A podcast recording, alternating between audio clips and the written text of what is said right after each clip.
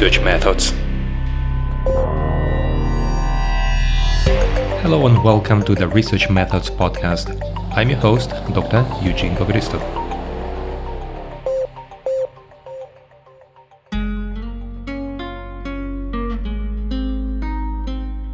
Hello and welcome to our next episode in our mini-series on biases in research.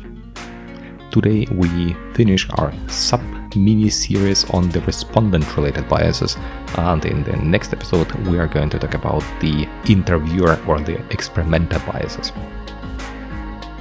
And today we talk about the recall bias. The recall bias happens on the side of the respondent. And actually this bias is a really big problem, because in most of the cases, if you are in social sciences, you ask people about perception of something, and usually ask people about how they feel now, and sometimes you ask actually how you felt during this year, how you felt yesterday, how you felt today.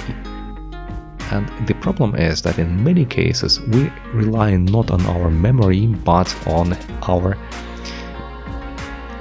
but on construction. We construct the answers. We sometimes cannot know did it really happen or not, but if you ask the questions in a specific way, was it sunny yesterday or not, then I start constructing the yesterday's day and try to construct the sun, try to build in the sun into it. And it is very likely that through this construction I can really introduce sun, although yesterday it was pretty cloudy.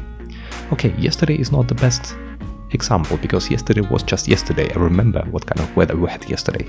But if I ask you about the previous Tuesday, or a Tuesday two months ago, then in this case it is very likely that I will create the answer. I will not remind, I will create the answer.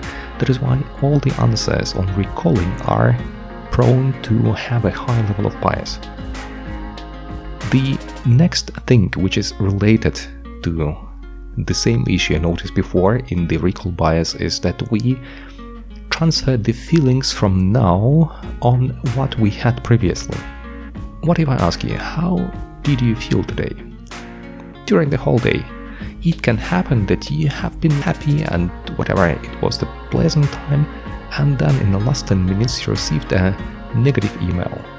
And in this negative email you read some information which made the whole day wrong, because something, your paper has been rejected, or a bad news from your family or whatever came, and then you are in the bad mood.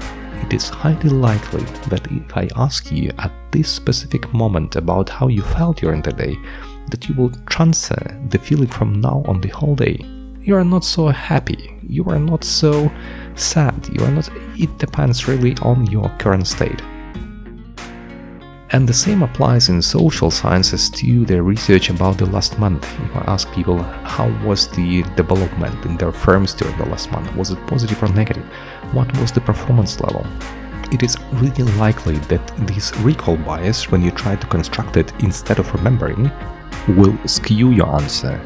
You will report much worse results than they actually were, just because you feel not so happy at the moment. Or vice versa, you may report that the performance indicators of the firm were much better just because you feel happy at this moment. There is a nice book by Kahneman, Thinking Fast and Slow, and, and there is a whole chapter dedicated to how we transfer our current feelings, our current understanding, let's say what we call intuition, to a much bigger issue. It happens that we really transfer our intuition, our current feeling, our current state to the bigger issue which we try to describe, for example, by answering questions of an interviewer. With this in mind, try to develop your questions carefully. In my event, I had only once this issue when we ask people about the emotions, we ask people about the current emotions, and also we ask people about how they felt during this year or during the last month. I can't remember precisely, but it was about a long period of time. And we noticed that there was a very high correlation among how I feel myself now and how I felt myself previously. And in this event, we are not sure that the questions we ask about the feelings during the last month or half year were objective, and we needed to exclude this variable from our calculations. Luckily, it was just a control variable.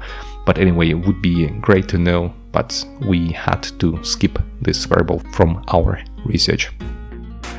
Now I think you are well equipped and you know some of the biases on the side of a respondent. Remember, there are many more biases on the side of the respondent, and we only scratched on the surface, but there are many, many more. I wish you good luck. I think you have now the basic knowledge for developing a good questionnaire and avoid basic biases. Good luck with your research. Develop great questionnaires. Wish you all the best. Bye-bye.